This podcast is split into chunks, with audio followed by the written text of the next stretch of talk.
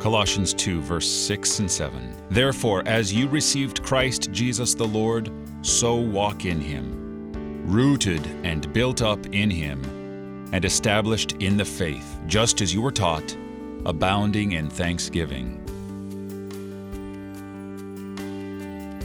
These words are not just for the Colossians, but for every Christian. As you received Christ Jesus the Lord, so walk in him. How does one receive the Lord Jesus? But as a little child, let the children come to me. Even adults begin with infant faith. Crave the pure spiritual milk, as it is said.